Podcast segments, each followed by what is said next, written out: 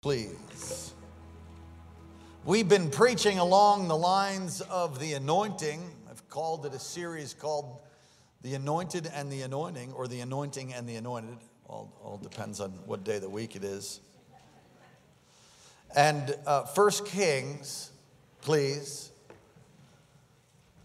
First Kings chapter 3. I want to talk to you about the anointing of Solomon. And uh, I'm been impacted by the word of the Lord today as I, I sought and prepared. First Kings chapter 3. Go down to verse 4. The anointing and the anointed, First Kings chapter 3, verse 4 through 15. You ready? The king went to Gibeon to offer sacrifices, for that was the most important high place. And Solomon offered a thousand burnt offerings on that altar at Gibeon. The Lord appeared to Solomon during the night in a dream. And God said, Ask for whatever you want me to give you. Wow. Solomon answered, you have shown great kindness to your servant, my father David, because he was faithful to you and righteous and upright in heart. You have continued this great kindness to him and have given him a son to sit on the throne this very day. Now, Lord my God, you have made your servant king in place of my father David, but I am only a little child. I do not know how to carry out my duties. Your servant is here among the people you've chosen, a great people, too numerous to count or number. So give your servant a discerning heart to govern your people and distinguish between right and wrong. For who is able to govern this people of yours? The Lord was pleased with that Solomon asked for this so God said to him, Since you have asked for this and not for long life or wealth for yourself, nor have asked for death of your enemies, but for discernment in administering justice, I will do what you have asked. I will give you a wise and discerning heart, so that there will never be anyone like you, nor will there ever be. Moreover, I will give you what you have not asked for both wealth and honor, so that in your lifetime you will have no equal among kings. And if, everybody say if, and if you walk in obedience to me and keep my decrees and my commands as David your father did, I will give you long life. And then Solomon awoke and realized it had been a dream. And he returned to Jerusalem and stood before the ark of the Lord's covenant and sacrificed burnt offerings and fellowship offerings. Then he gave a feast for all his court. Let's pray. Father, thank you for what you're going to do. Move in great power. May we never be the same. I am asking God tonight that you release your word in such a pinpointed, accurate, profoundly powerful way that it goes forth and doesn't return void. Holy Spirit, come. We've not come for a lecture or come to ease our conscience. No, we've come to worship you in spirit and in truth and to hear the word of the Lord. And I believe, God, you have released that to us even now. Holy Spirit, come. Holy Spirit, come.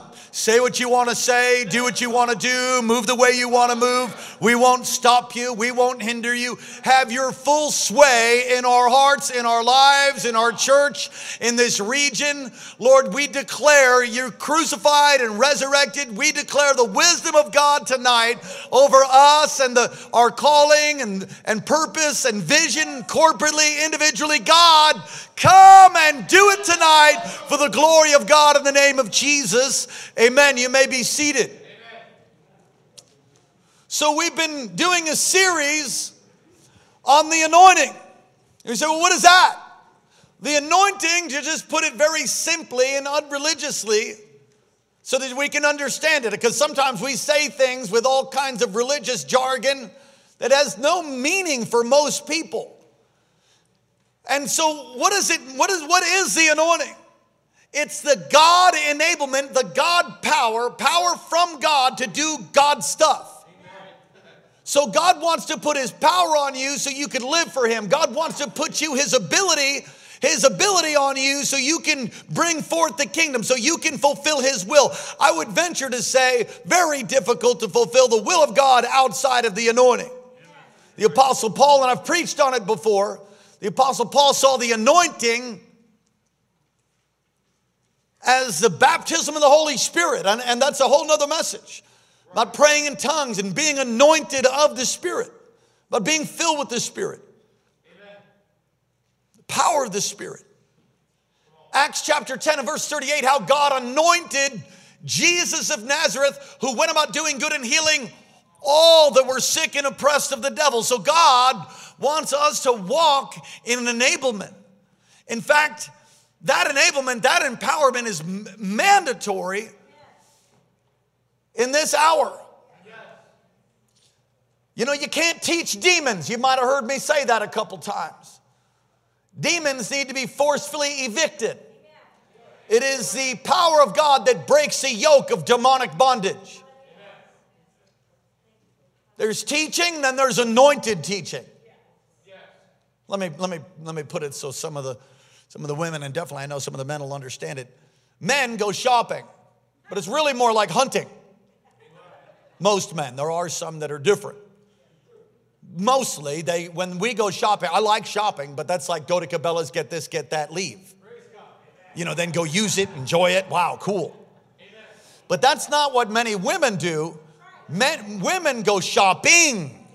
Shopping is, is you know, cruising. It's looking, you know, looking through racks and just enjoy trying things on and just, you know, just enjoying it. Just the fellowship. It could be hours. I hate that. Stores have started to get a little bit intelligent. They started to put, you know, chairs and stuff around so guys can work their phones in, in our movable office. The anointing So, shopping, men, shopping, women. The, the anointing is, is the way the Lord wants to do. He wants to expand his kingdom with the anointing. It's like shopping. Do, do you understand? It's not, it's not just a little bit of church, you go home. That, that's kind of that's the way men go get stuff. I'm trying to tell you that God wants to put something on you that'll change your life in such a profound way. I, uh, I had something to happen today that, um, how many of you know you just got these things that happen sometimes and, and, and the Lord just speaks through it? It was such an affront to me. I was so deeply offended, uh, but the offense was motivated me. So as families left our church, and and that happens all the time. They're, you all belong to the Lord, so you, you go where God leads you. We're not here to control anybody or manipulate anybody. You know, we believe that you're here because God brought you here, and if you want to stay, praise God. I'm, I'm staying. God called me here. We're going to do it. Amen. We're going to do this. thing. But you know, God will move people around, and they're His sheep, right? His sheep know and hear his voice. Some people said that sheep are stupid. Sheep are not stupid. Listen, if you see sheep jumping over the fence and leaving the church in droves, there's something wrong. Hello. So this family is no longer coming. And uh, I was able to connect with them. I haven't seen them in quite a long time.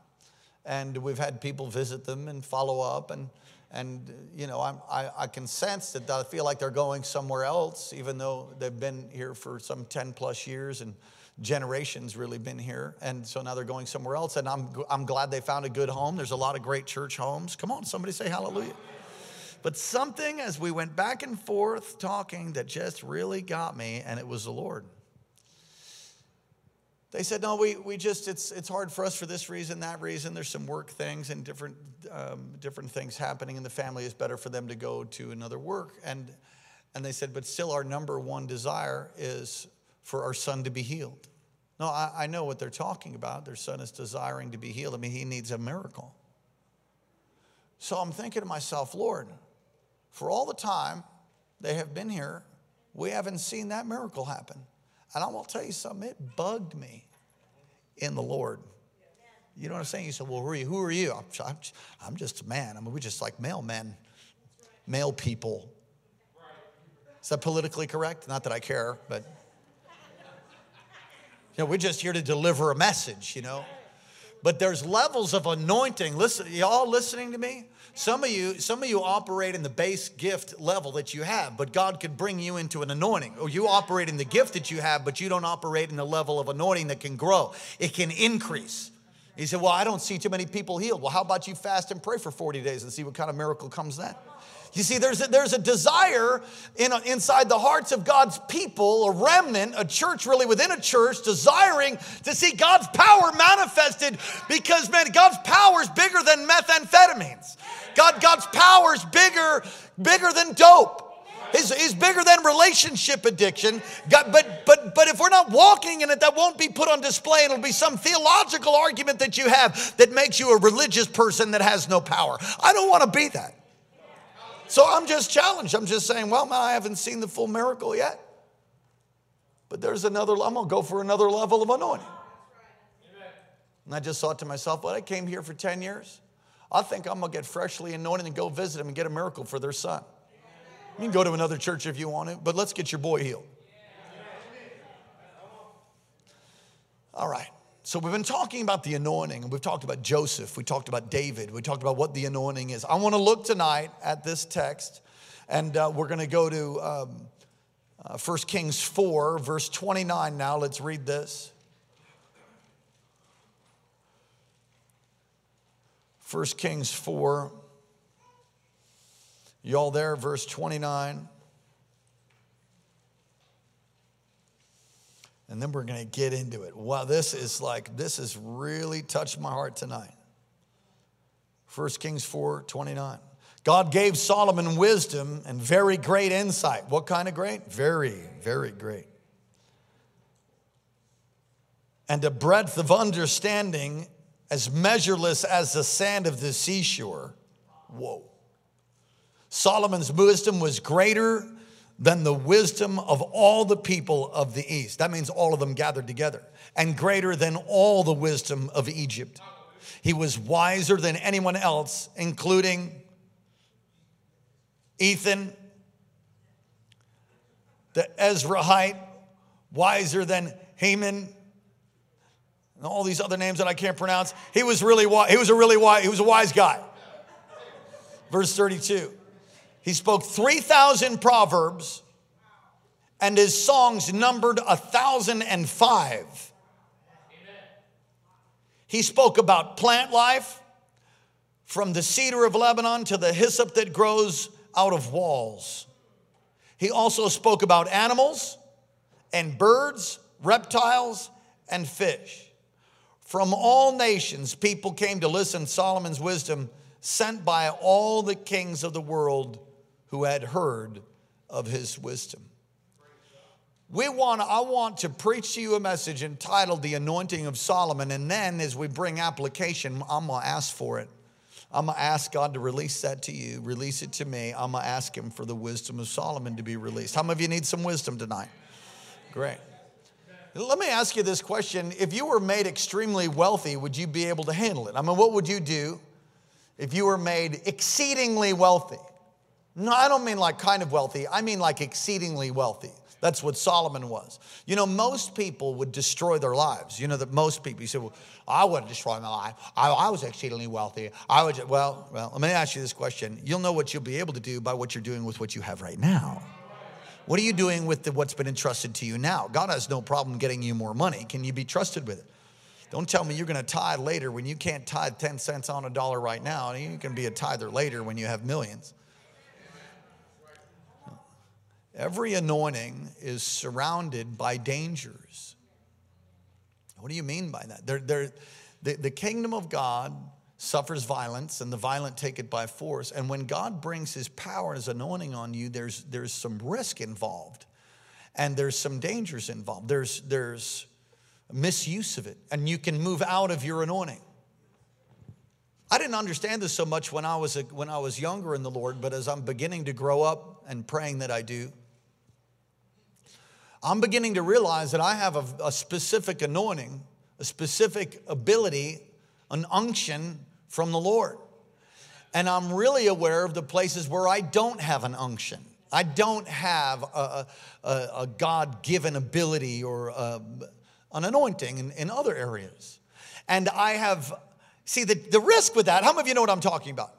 Okay, the, the risk of that is that you would then take that other area and say that, well, you're not anointed in that area, so then you wouldn't challenge yourself to grow to actually become anointed in that area. You just write it off. Like, for instance, I'll just use me for an example. So if the shoe fits for you, then wear it.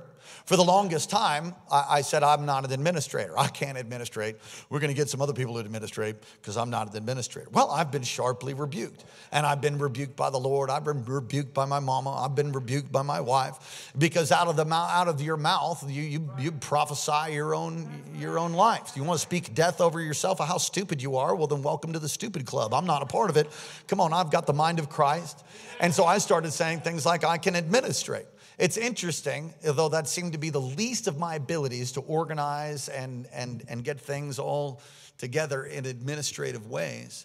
My administrative gift has, I, I would think it's quadrupled. I think, I think it actually quadrupled. So it might have just like come up one RPM or something, but still quadrupling is better than nothing. See, how many of you, I, I made mention to William Branham, Branham, how many of you know who that is, who that was? He was probably one of the most uh, demonstrative, major men of God on the planet. We, horrible, horrible end, and got over into tremendous deception, but his ability to flow in miracles was second to none. I mean, it was like, I mean, it was, it was amazing. And uh, you can go Google and look him up. And there's cults. Uh, I think uh, even in this region where people are just, that's all they focus and all they read, and that's totally weird. By the way, he wasn't a teacher. Amen. Wow, I just feel like I stepped on something right there. He wasn't a teacher, he was a miracle worker. When he got over into teaching, he got his anointing was not to teach. His anointing was in miracles. We have a, a, a friend whose father was with Branham in a DC I think it was a DC 3. This is like 19, I don't know, 50s, 60s, something like that.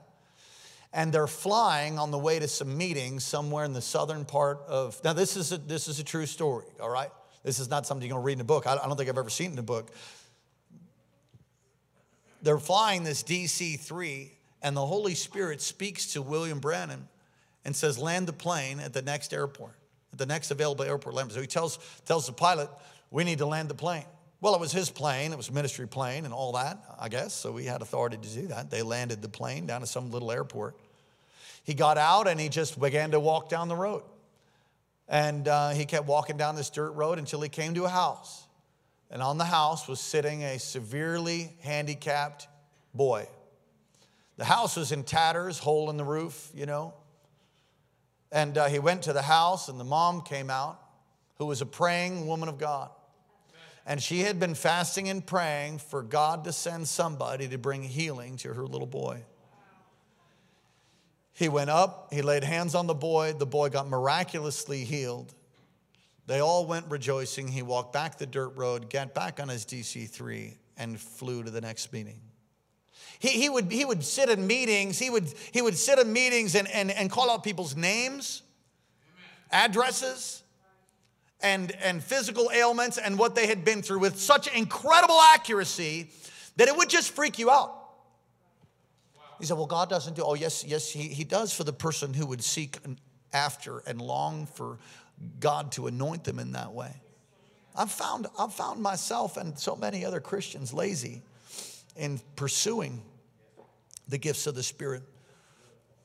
Would, would you give me the liberty not to have to go through this whole message if, if I don't want to, if I feel led? Would that be all right?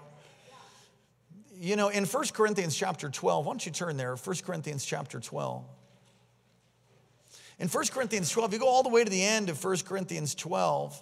Not like the King James. If you've been around, I've, t- I've tapped on this before. The King James does a better job to me. Uh, the NIV says, uh, I think it's, is it verse 31 or it's towards the end of 1 Corinthians 12. It says, earnestly seek the greater gifts. The King James says, thank you, but earnestly desire the best gifts. Okay, but I like the way the King James does it, captures the original language more. And I don't know if we can put that on the screen. If you're able to go to King James there, 1 Corinthians chapter 12 and verse 31. And, and that reads this way earnestly covet or covet the best gifts. Do you got the King James there, John? You telling me you carrying something other than the King James? Is this not a King James? No, but it does. Oh my gosh. Wow. It's right there. Verse 31. If you can You're awesome. What are you talking about, John? If you can read that small, that's not funny. Okay.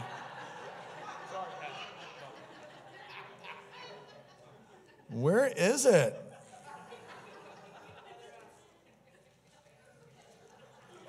But er- I got it. But earnestly covet, thanks, bro.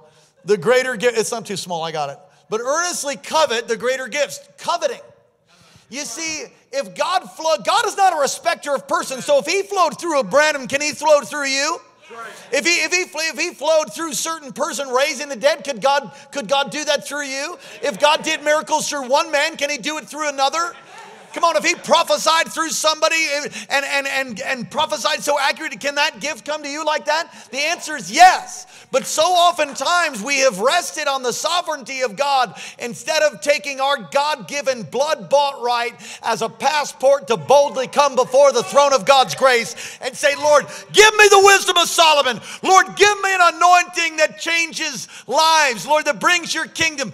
That many times we ask, but we don't ask rightly, we ask amiss because you, you want that gift so that you can look good. God's not concerned about you looking good. He's concerned about his kingdom. And I certainly don't understand it all, but William Branham got really weird when he got outside of his anointing. The Solomon anointing is a powerful, wonderful anointing that I believe God wants to release upon my life, that I'm believing God's to release upon your life, that I believe that God wants to release upon us as a people. What is the Solomon anointing? And, and as we look at that, you, you have to be careful, as with every God given unction or ability or empowerment or anointings, we're all speaking the same language. There's always traps. So watch out for the traps. Solomon stepped in it really bad.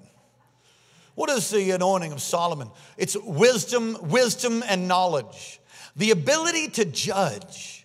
Wow, the ability to judge. And it's fascinating that he asks for that, and as a result of that, he gets everything that everybody wants.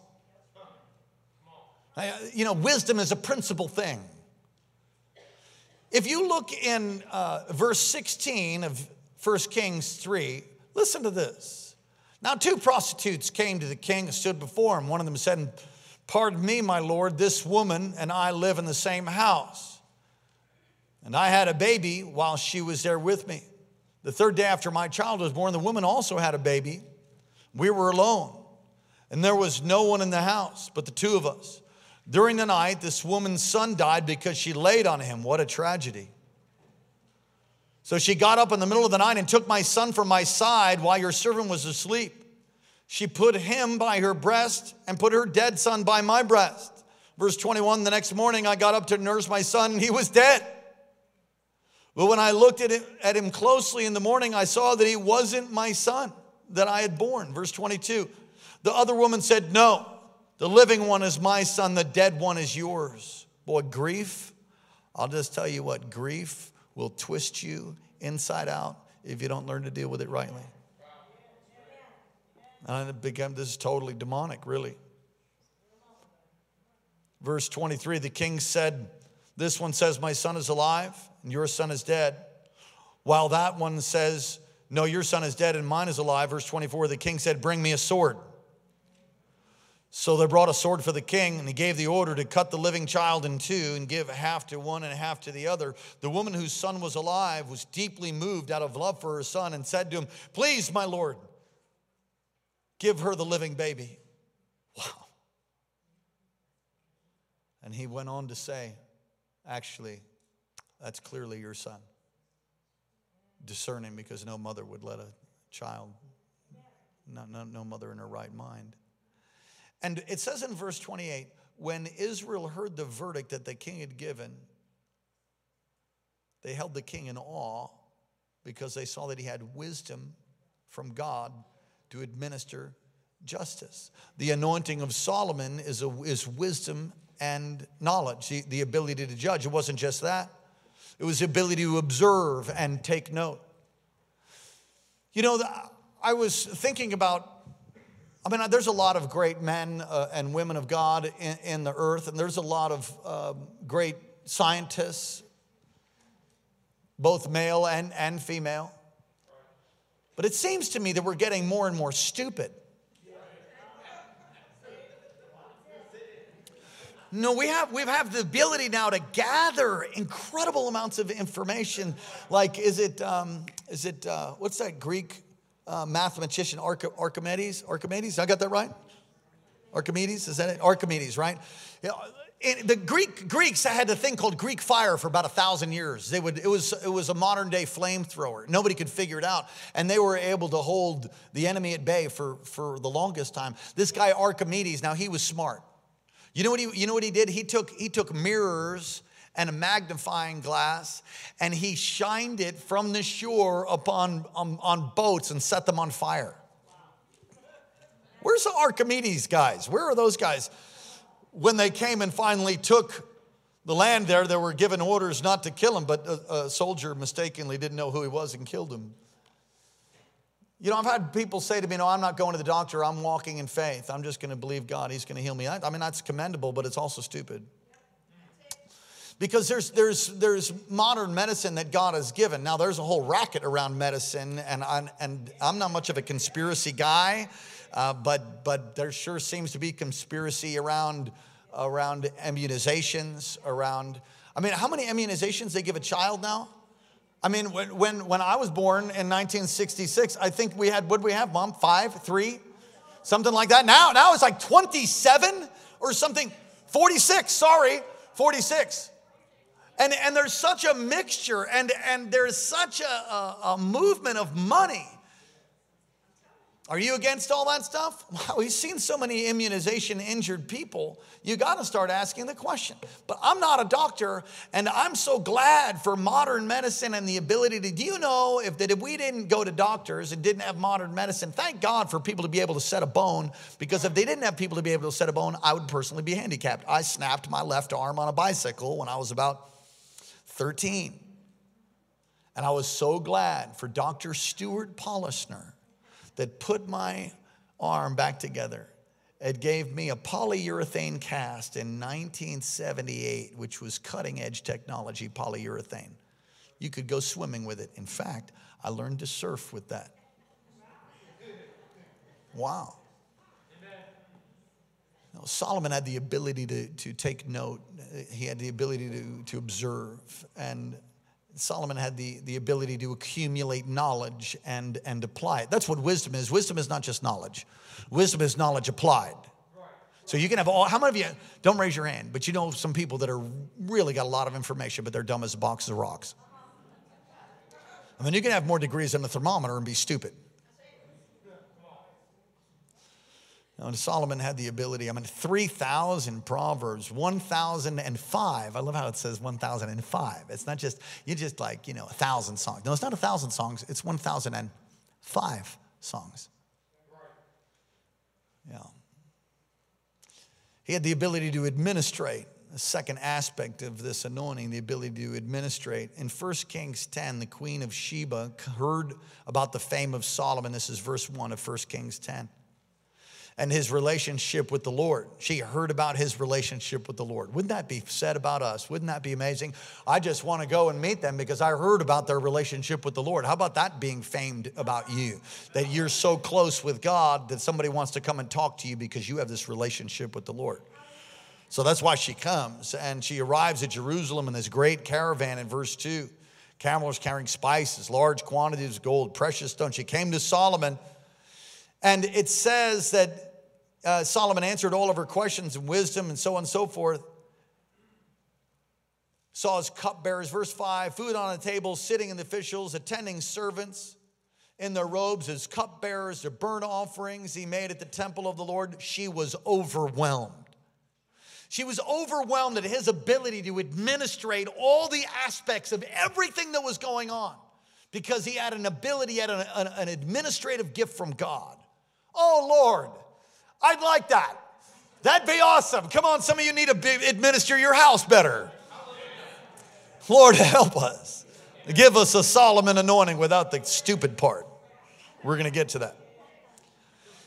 The Solomon anointing was to administrate that second part, to accumulate wealth. 1 Kings 10 14, the weight of the gold that Solomon received yearly was 666 talents. Wow, it's an interesting number. Not including the revenues from the merchants. You know what that is? It's 25 tons of gold yearly. 25 tons of gold. Now, I don't know how much gold is selling for an ounce today, and you can do the math, but that's just a portion of his revenue stream.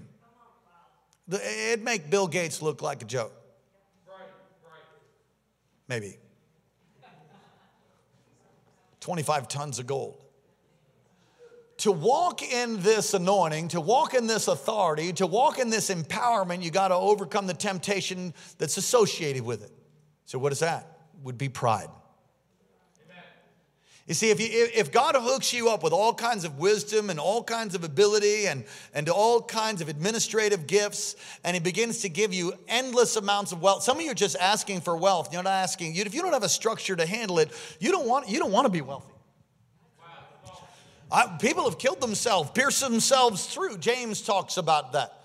The love of money is the root of all kinds of evil. Solomon gets all the money but he didn't ask for it. Then he had the ability to manage it, but of course he failed in the end. We don't want to fail in the end. We don't want to, we don't want to become false teachers. Somebody say amen.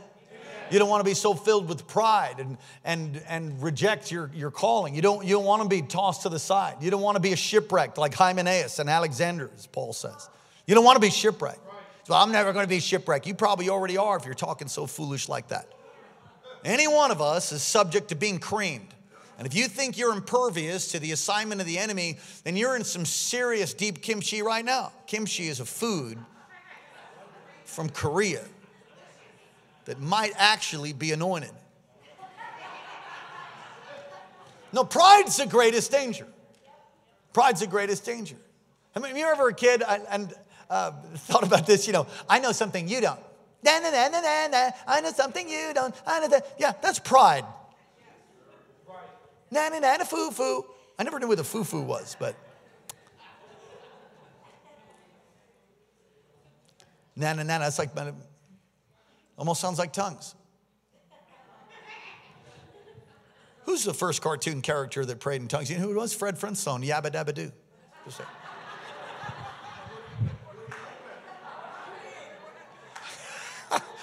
okay, I'm just kidding. So if you're like really uptight now, um, you need deliverance you religious thing. You.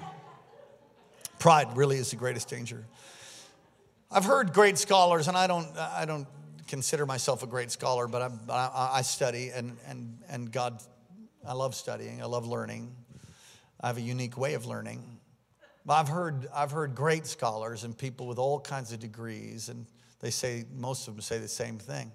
The more they learn, the more they realize, the more they know about very little. That the, the, the more you learn, the more you realize there's so much that you don't have a clue about. You know, pride can get you in trouble. Wealth can hinder us. hinder us from being obedient to the word. I, I used to play um, squash. Does anybody know what squash is? It's like racquetball with a longer racket. And um, I played squash a little bit in high school. We had this great squash team, and it wasn't my sport. I played other sports, but I, I had some friends that were great squash players. And uh, Theodore Neeland was my was a director of the English department, and he was uh, my English teacher. And uh, I heard that he played tremendous squash and he was some kind of, you know, national champion back in his day, you know. And he seemed like he was like 100, but he was probably about 40 back then. Uh, and he was a big man, so like big. Um, you know, he was 400 pounds. So, anybody ever been in the squash court or a racquetball court? Same, pretty much the same, a little bit different, pretty much the same size. When Theodore Neyland, I got in to play Theodore Neyland, um, you know, squash. It's impossible because there's no way you can get around him. So he just he just stand there and kind of shift. He took up half the court from his sheer size. I mean, God bless him, his backside was so big, there was no way. I mean, he'd be like, run around him to get to the shot. And so I would constantly call, it was this great gift, it's a hindrance. It's a call. When the guy's in your way and you can't get to the ball because the guy's in your way, you can call hindrance. Hindrance! And he would be like, What? Oh, I was out of the way. I'm like, What? You take up half the court. I lost. But he cheated to me. And then run, running around him, he's all, Buh. you know, you fly and hit the wall. And want to see that again? I'm not going to do it. Okay. Turn to Deuteronomy 17. Deuteronomy 17. Wealth can mess you up. Wealth can hinder you. It can get in the way of the objective of what God's trying to do in your life. I just want to help like diffuse this lie that you just need more money. That, that's a lie. You need more of God. You need more wisdom. You need more the anointing. You need more the kingdom. Money follows ministry. Money, money follows vision. Don't ever look for money to come and then you do the vision. That's not how it works. That's never how we've done anything. Deuteronomy 17, verse 16 The king, moreover, must not acquire, acquire great numbers of horses for himself or make the people return to Egypt to get more of them. For the Lord has told you, this is a command that, that is given in Moses' hour. You're not to go back the way again. Verse 17. He must not take many wives, or his heart will be led astray. He must not accumulate large amounts of silver and gold. Well, that's exactly what he did.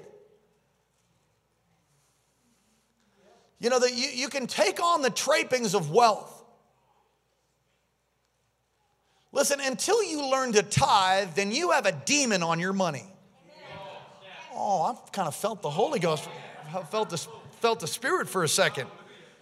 Here, let me, let me irritate the snot out of you if you're not a tither. Money, when you don't tithe, has what is called the spirit of mammon on it. The spirit of mammon is not money, but it can include money and wealth and so on and so forth. When you return the 10% to God, your money comes under the hand of God. If you don't tithe, then the devil's sitting on top of your money. You can say whatever you want to say and you can try to argue it, but it's not been redeemed. Your money is not redeemed unless you tithe on it. I, I, I just might, Pastor Vince, because I, I, I mean, it just blows my mind that, that people don't tithe and try to come up with theological arguments that for how it's, oh, it's in the law, we're in the New Testament. Then you should give them 90% and keep 10. We're under grace. And go, go the extra mile. Be a double tither. You have to learn that, that, that wealth has demons love to manipulate people with greed. And when you tithe, when you return 10%, you bring that into the church, into the local storehouse, into your local church where you go. If you're visiting, I'm so glad you're here. Please don't tithe here. Tithe at your home church. If you don't have one, one to be, we'd love to be that for you. But tithe at your home church and, and your pastor can thank me later when we get to heaven. Now that we can take on the trappings, the trappings of wealth, and you can take your eyes off the Lord and begin to put it on yourself. Begin to think about how great you are, how smart you are, and wealth is robbed. And look, I'm glad that you can buy a 10 carat diamond ring. But let me just say, as beautiful as that is, if you feel like that makes you more important, you're in, you're in trouble. And one day, somebody's going to pull the 10 carat diamond ring off your dead finger. May you, may, may you never die, all that. I speak health over you. But I'm just saying, someone else is going to have all the stuff you're accumulating. And if you think that it's the, the, the diamond ring or the thing that makes you important because you had the money to buy it, whatever, you're confused. And, and if you flaunt it, I, I, I think that, you know, God's given us everything for our enjoyment. That's scripture, right?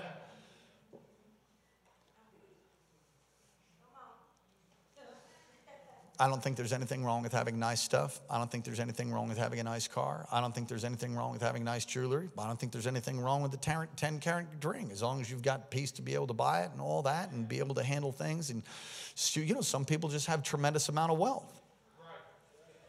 But if, and, and that's a wonderful thing. But if you allow it to get, listen, that which you possess, if you can't give it away, you're not possessing it, it possesses you. So that's what you have to be careful of. Be very careful. You can take your eyes off the Lord and, and, and put it on ourselves. And our, and our biggest temptation, I think, with wealth is that it deceives us into think that we can live independently from God. And that's really what Solomon did. This is the bad part of it. I don't want this part. I'm not getting this part. Amen. That was tongues. Praying in my prayer language over myself. I'm not going to, I'm not doing this other part in the name of Jesus. 1 Kings 11, turn there. Listen, if God takes his hand off of you, you're going to drop right on the spot. 1 Kings 11, verse 1 King Solomon, however, loved many foreign women and disobedient to Deuteronomy, as we were reading. Besides Pharaoh's daughter, Moabites, Ammonites, Edomites, Sidonites, Hittites, all the ites. They were from the nations about which the Lord had told the Israelites, You must not intermarry with them. You teach your, I got to stop and say, you had best teach your, your sons and daughters. Don't marry an unbeliever. Listen, I, I don't, we don't even need a whole bunch of counseling. If somebody's saved, the other person's saved, do you think we should give? No. No, I don't. Do you think it's God? No, I don't. No, I don't. After he's born again, filled with the Spirit, loving God more than you, then maybe perhaps it would be the Lord. Prior to that, I'm going to tell you, my kids aren't going to marry unbelievers, not going to date unbelievers. That ain't happening. So help me God. Till death do us part. Amen. I've told you how it's going to work for my daughter. There'll be a knock on the door, I'll open the door, I'll give a message in tongues. The young man will have the same interpretation that I have, and then I'll know.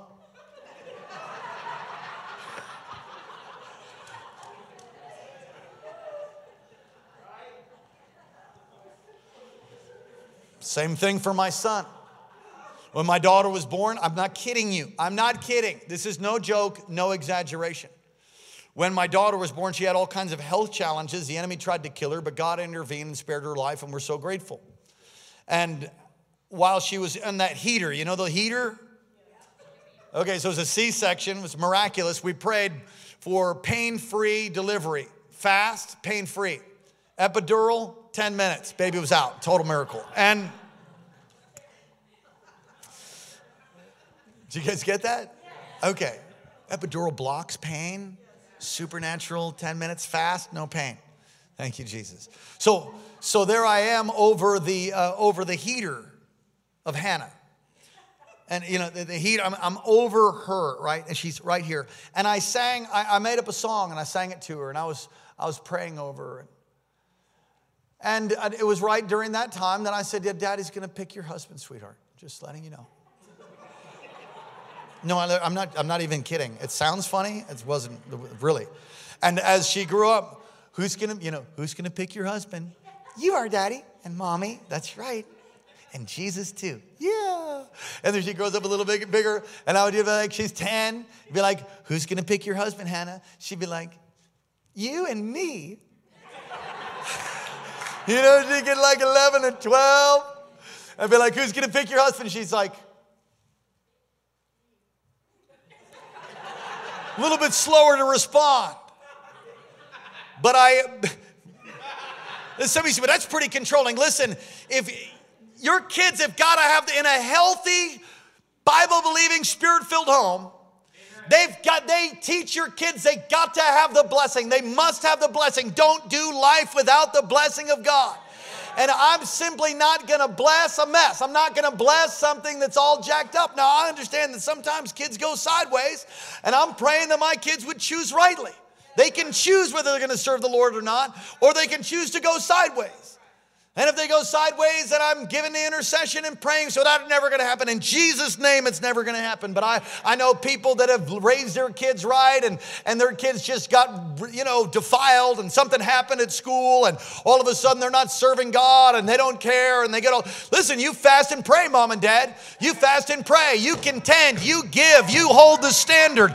And then if you've raised your kids in the Lord when they're older, they will not depart from it. There'll be a great homecoming. You call them back you declare, you preach, you pray, you prophesy, you hold a standard in your home. And you don't let kids marry ungodly people. So far as it depends on you. Listen, this is what I believe from Scripture. Solomon had a thousand wives. And they led him down the primrose path. He got bamboozled, hoodwinked. He got seduced by demon spirits. You know, something else I feel led to say is that um, whenever, when you, when you choose somebody to marry, you're also marrying their whole family.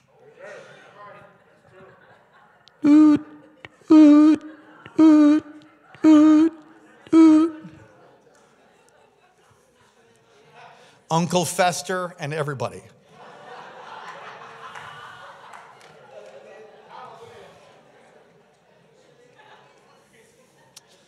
All right, let, us let's, let's look at this. Walking in the Solomon anointing means we must continually see everything that we have as an undeserved gift. Everything you have is an undeserved gift from the, from the Lord. Everything you have, every good and perfect gift comes down from the Father of heavenly lights, in whom there is no shadow of turning. Everything's a gift. So if you're really highly intelligent, it's a gift. Don't be stupid. If you have an ability to administrate, ability to maybe you have athletic ability, praise the Lord. Some people have all of that.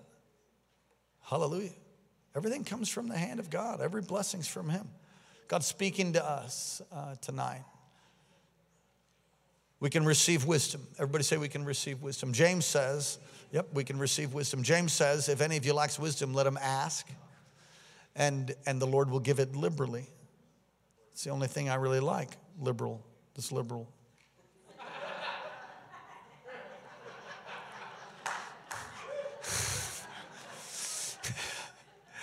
I don't like liberal, you know, I like liberal portions of ice cream.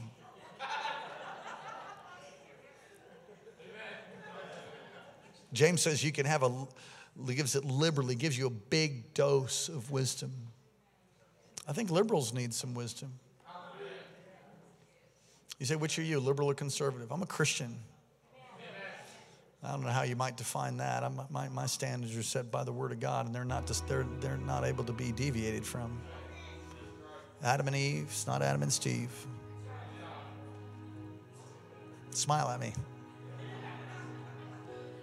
We love everybody, but right is right. And, and, and, and if you're caught in that kind of a bondage, you can be loosed, you can be free. And we have compassion on you. And I hope you keep coming. We've got all kinds of stories of God's power and deliverance. It's just sin. You can receive wisdom. God, give us wisdom. Say it. Lord, release wisdom. As I was preparing this, I felt like the Lord said, You need to ask me for wisdom and strategy for the church in Alaska for the next 30 years. That's what the Lord spoke to me. I, have heard some people say, We're not even going to be around for 30 years. You sure? Oh, yeah, no, these end days. That's end days since he was crucified and resurrected. We're, we're not, I'm not getting any insurance. I'm not, I'm not doing anything because the Lord's coming. Yeah, the Lord's coming. He's coming for sure. Then I, you know, I wonder when it says that no man knows the time. I can't imagine us going another 30 years, but but maybe. And so the Lord's asking me. And the other thing is when your life's over, it's not over, then you enter into the, the ruling and reigning with him, right? You're not going to play a little golden harp and fly around the clouds in a diaper. You're going to be judging angels and nations and stuff. You want to get that image out of your mind?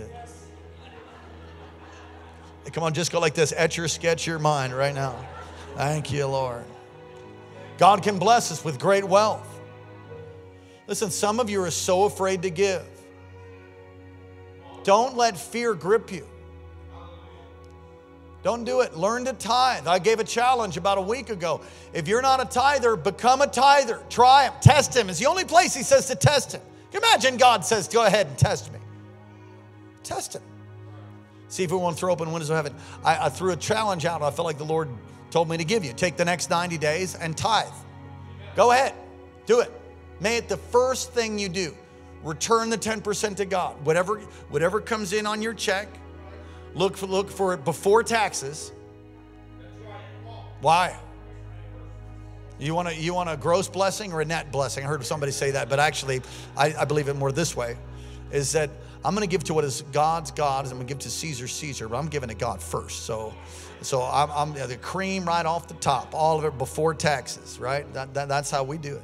That, that's how we do it. So you begin to tithe over the next 90 days. I challenge you. Go ahead.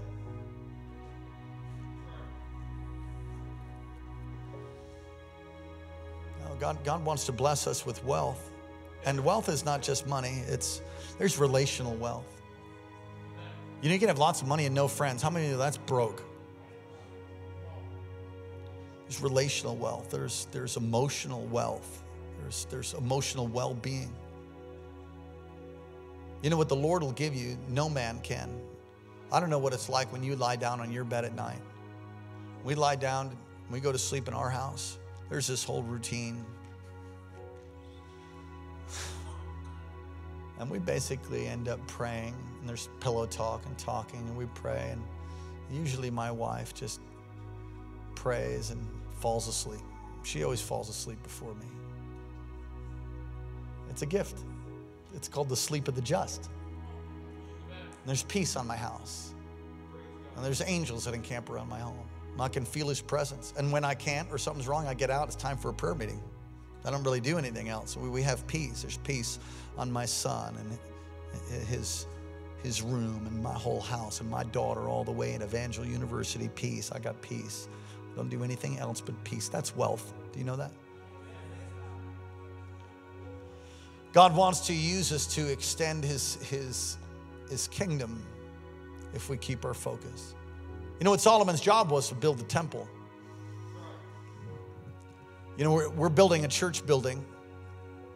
Uh, that is not our that is not the, our goal. In other words, when we the building's done, then we then it's over. No, we're not worshiping buildings. We're not enamored by our building. We just needed to reach more people. We wouldn't be renting the, the Menard Sports Center, which, by the way, is rather costly. I wish that we would putting that into our building. But we will not stop reaching out. And this building's way too small. People need a place to sit, to be dry, to hear the word of God. Praise God for heat. Amen. I know our plastic chairs aren't all that comfortable. We're going to get some new ones. But we need a bigger building. Solomon's goal in his life was to build the temple, and he, and he did it, but he failed miserably. Believe for wisdom to be released to you. Believe for wealth to be released to you. Believe for administrating justice and truth. Believe for that. But understand that God's point and goal for your life and mine is to become more like Him, to impact the kingdoms of this world to become the kingdoms of our Lord and God. Can you say amen? Stand up on your feet, lift your hands all across this place. Come on, begin to ask God. How many of you need wisdom? Who needs wisdom here? Come on, you begin to ask Him right now. Ask Him for wisdom. Ask Him for wisdom. Ask Him right now, Lord, give us wisdom. Release wisdom. Release wisdom to us. Give us a discerning heart. Release wisdom on how to raise our kids. That was an emphasis of the Holy Spirit in this service. Every one of your children are different. What is wisdom for one might not be the wisdom for the other. You got to be led by the Lord. You got to be filled with the Spirit. You need wisdom. Ask every day. You got teenagers, you need wisdom every day. Every day. And you need a discerning heart every day. God, right now, release unto us wisdom from above. Not earthly wisdom that's devilish and impure.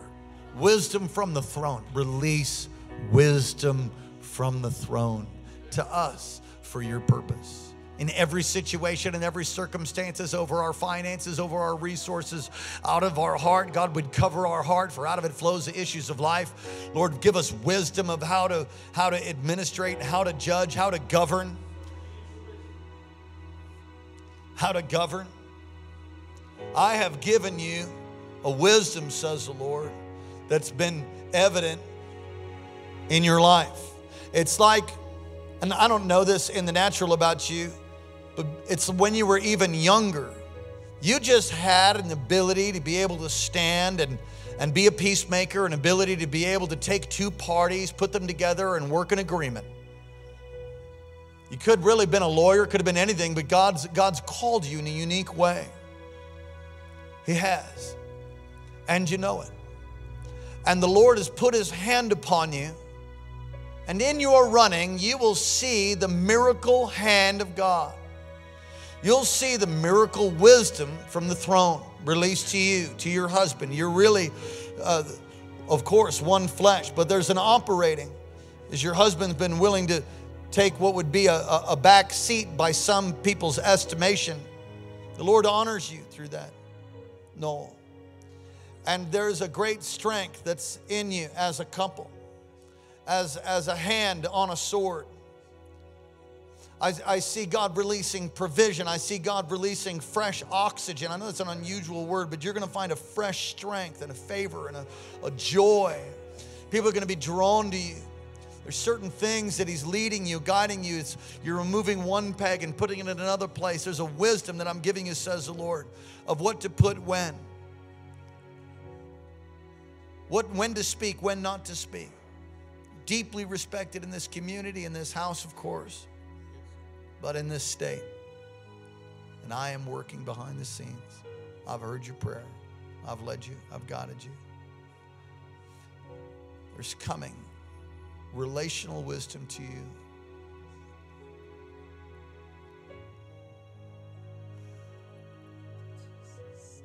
Be very careful at this time who you yoke with. Be very sensitive to the leading and the guiding and the directing of the Spirit of God because that which you yoke with will have an effect on you even spiritually and you are discerning about that in fact you've been making some decisions about just a little bit of distance a little bit of cushion a little guiding yeah that's all the lord just keep doing just keep doing that somebody doesn't show themselves fully faithful then we, and then you don't install them as someone who's faithful obviously but there was a, there's a warning I see there to be very sensitive and careful about that.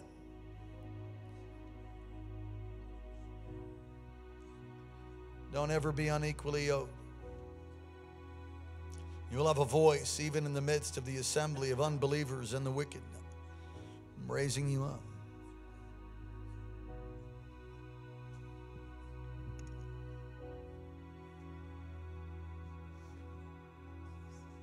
fire, wisdom, anointing, and all your health problems, all your health problems taken care of.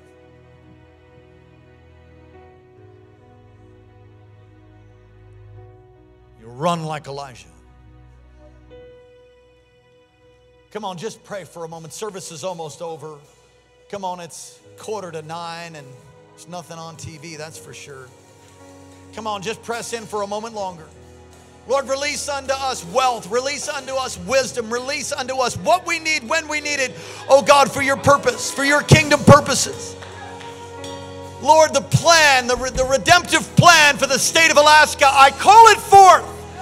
I call forth the redemptive plan for this crown jewel of the north, the Northland, the land of the midnight sun. I call forth the redemptive plan for this state and our role in it. I thank you that you are assembling mighty ones here. A gateway Lord, even for our nation. Lord, release resources and let them not be squandered by greedy people. Release the wealth of the wicked stored up for the righteous. Bring a mighty revival here. Bring a great awakening here. Bring an awakening, God, of this land and help us to do our part and our role in it. Come on, if you have the freedom to pray in the Spirit, come on, pray. In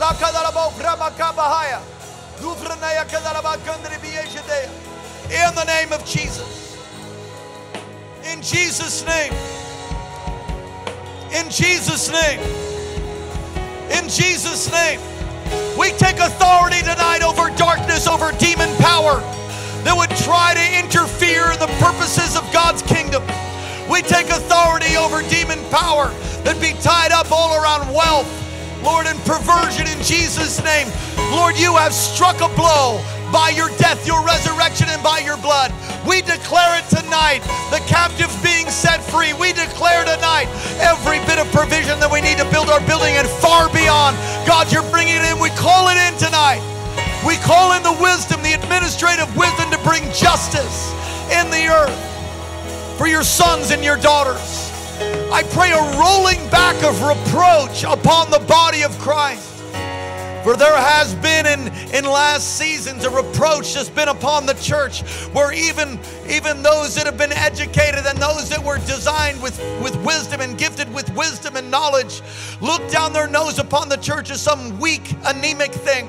But the Lord is rolling away the reproach and He's raising up mighty ones in the land. He's raising up mighty intercessors. He's raising up prophets and those with an evangelistic anointing. He's raising up those with apostolic unction power, authority, and administrative giftings and wisdom. He's raising them up in this hour to show the glory of God through the church, the church of the living God. This is an hour of miracles, an hour of breakthrough, an hour of destiny.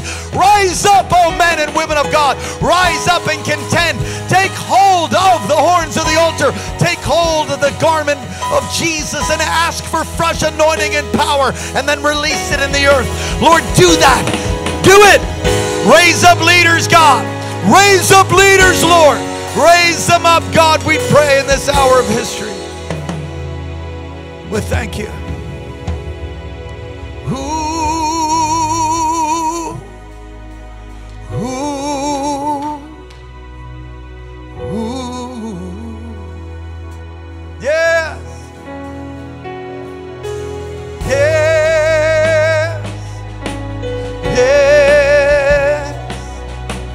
Yes, Lord.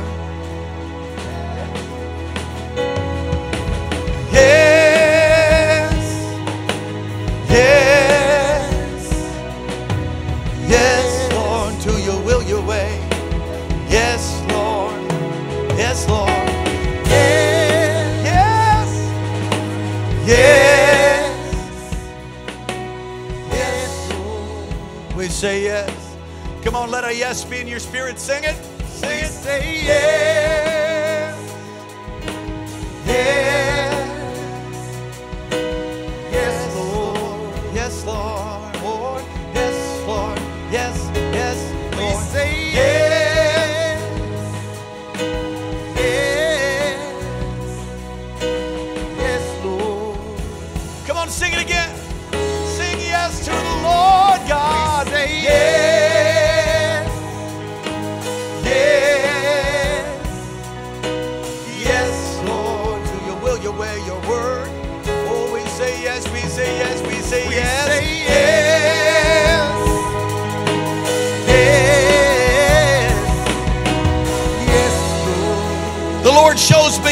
picture. Many of you have been given a sword and it's been in its scabbard for far too long. You need to pull out the sword of the word of the Lord once again and begin to wield that with, with boldness and courage. There's been certain things that have taken place even in your life that were not my will, was not my plan. Yes, I'm turning it for good, but wouldn't it have been wonderful if you took the heads off of the opposition in the spirit before it actually got into agreement with it? The Lord wants you to rise up in this hour and begin to unsheathe the sword and to stand. And having done all else, stand, continuing to stand and see the deliverance of God. There is a great release of His power in this hour to do what He called us to do. Ask Him to help you. Use the gifts of the Spirit, use the wisdom of God. Turn the battle at the gate in your marketplace, in Fred Meyer's, in your job, at your home. Turn the battle at the gate. Do what is right. If people don't like it, it's not really a popularity contest. Do the right thing. If it causes conflict, then have it. Be willing to have conflict over righteousness. Don't be intimidated by a fight. Don't ever be intimidated by somebody who just wants to stand and, and, and spit venom and do the wrong thing. You stand for righteousness and God will fix that thing. Don't you worry about it. Come on, be on the side. Whose, whose report will you believe? Whose side are you on? Moses said. And then they came on Moses' side, and those are then the Levites. Come on. Are there any Levites out there? Are there any on the side of the Lord? Come on for a moment longer. Moment longer. Church is over. Come on, just say yes, yes, yes.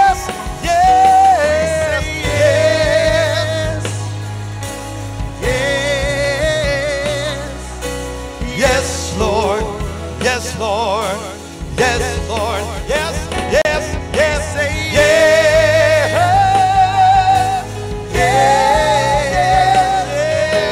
Yes, yes, Lord. Sing it again with all your heart. Yes to the plan of God. Yes to your will, your way. Yes, Lord. Break through the demonic sorcery tonight.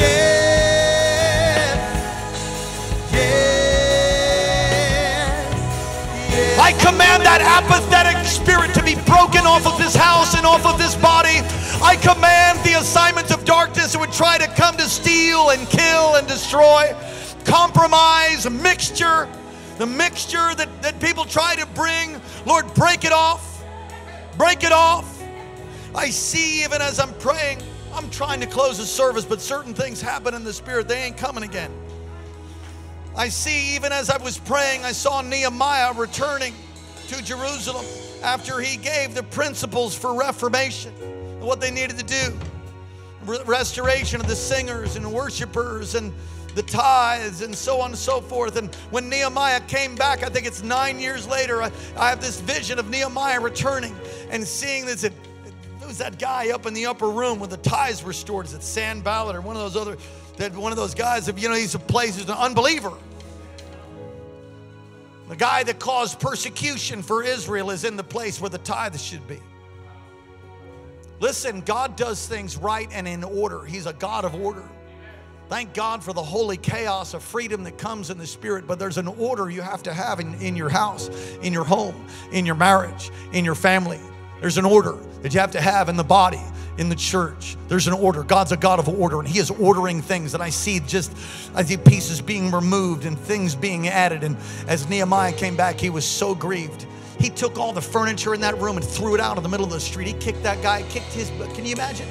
All of his, all of his, all of his family furniture. He kicked out in the middle of the, threw it in the middle of the street, cleansed everything. I could just see him throwing stuff out the window. What the heck? Are you thinking? Nehemiah. Woo. Go through your house. Go through your house, go through your life, examine, let the Holy Spirit lead you. If you've got a mixture of stuff, get it, get rid of it. I'm gonna do that. We'll just take a fresh look at everything we got going on. Come on, some of you got DVDs you should get rid of, things that things that you shouldn't be in your home. Let's have revival, shall we? I'm almost done. Come on, lift your hands. Let's close the service. Oh, thank you. Yes. Yes. Yes, Lord. Yes, Lord. Yes, Lord. Yes. Yes. Yes. Yes, Lord. Sing it again to the Lord your God.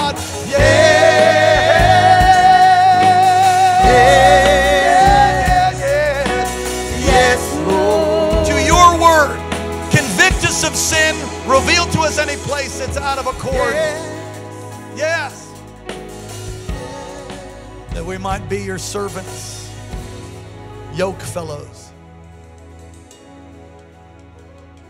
Every head bowed, every eye closed. If you're not right with God in this place, don't leave this place in that condition. Get right with Him for the first time or in recommitment all across. See, that's me, Pastor. If that's you, would you lift your hand? You say you want to be included. Come on, God didn't move, you did. Come back home. God bless you. God bless you. God bless you. I see that hand. God bless you. God bless you all the way in the back. I see that hand. Thank you. God bless you. Pray with me right out loud. Repeat after me. Say, Dear Heavenly Father, thank you for sending your son Jesus to die in my place, to rise again from the grave for me. Come into my heart, come into my life, forgive me of all of my sin. Wash me and cleanse me. Make me new.